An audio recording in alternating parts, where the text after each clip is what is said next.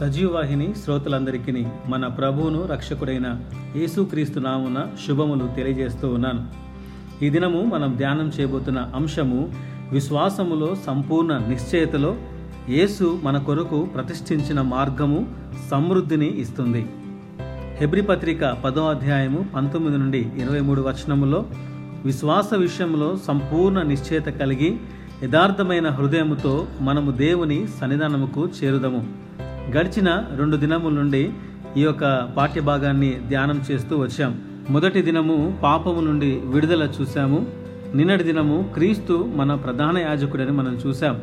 ఈ దినము యేసు మన కొరకు ప్రతిష్ఠించిన మార్గము సమృద్ధిని ఇస్తుంది. విశ్వాస జీవితంలో మనం అంచెలంచెలుగా ఎదిగి పరిపూర్ణ స్థితికి చేరుకోవాలంటే క్రీస్తు చూపిన మార్గం గుండా ప్రయాణం చేయాలి. నిజమైన విశ్వాసి నిండు కుండలాంటివాడు. తనలో వెల్తి ఏమాత్రము కనిపించదు. మనం చేస్తున్న విశ్వాస ప్రయాణంలో అనేకమైన అవసరతలు అనేకమైన సమస్యలు కూడా ఉంటాయి. కానీ స్థిరమైన విశ్వాసము గలవారు ఏమీ లేకపోయినా నిండుగా నిబ్బరంగా ఉంటాడు. అపోసిన పౌలు నేను శ్రమలయందు అతిశయించదనని చెప్పాడు. ప్రవక్తలు అపోస్తలు దేవుడు చెప్పిన వాక్యం ప్రకటించినందుకు శ్రమ పెట్టబడినను సేవలో ఆకలి దప్పులు కలిగినను వారు ఆనందముతో సేవ చేశారు. యోహాను రాసిన సువార్త పదహారవ అధ్యాయము ముప్పై మూడవ వచనంలో లోకములో మీకు శ్రమ కలుగును అయినను ధైర్యము తెచ్చుకొనుడి. నేను లోకమును జయించి ఉన్నానని యేసు ప్రభులు వారు చెప్పారు. విశ్వాసి శ్రమలో ప్రేమ చూపించి నమ్మకత్వం కాపాడుకోవాలి. ఇది దేవుడు మనకు చూపిన మార్గం. లోకంలో మీకు శ్రమ కానీ లోకంలో ఉన్న శ్రమను నేను జయించానని దేవుడు చెప్తున్నాడు. పేతురు రాసిన మొదటి పత్రిక రెండవ అధ్యాయము ఇరవై ఇరవై ఒకటి వచనముల్లో తప్పిదమునకై దెబ్బలు తినినప్పుడు మీరు సహించిన ఎడల మీకేమి ఘనము? మేలు చేసి బాధపడినప్పుడు మీరు సహించిన ఎడల అది దేవునికి హితమగును. ఇందుకు మీరు పిలువబడితిరి. క్రీస్తు కూడా మీ కొరకు బాధపడి మీరు తన అడుగుజాడలందు నడుచుకున్నట్లు మీకు మాదిరి ఉంచిపోయినని పేతురు చెప్పాడు.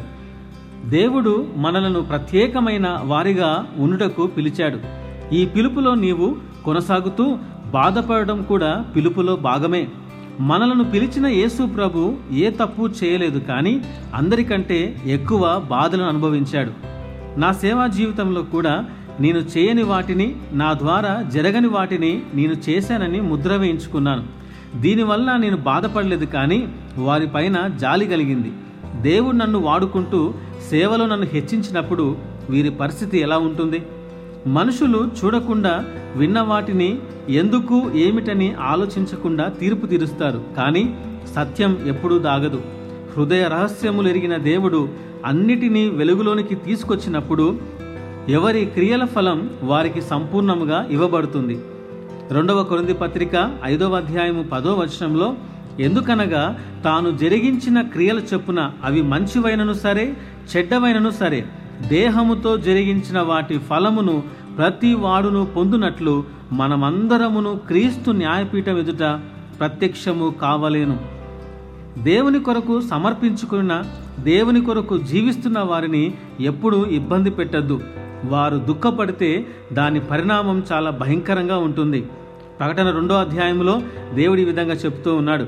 పది దినములు శ్రమ కలుగును మరణం వరకు నమ్మకముగా ఉండుము నేను నీకు జీవ కిరీటం ఇచ్చిదమని దేవుడు వాగ్దానం చేశాడు.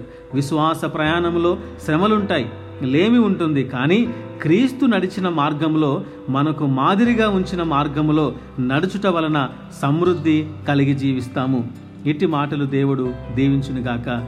ఆమెన్.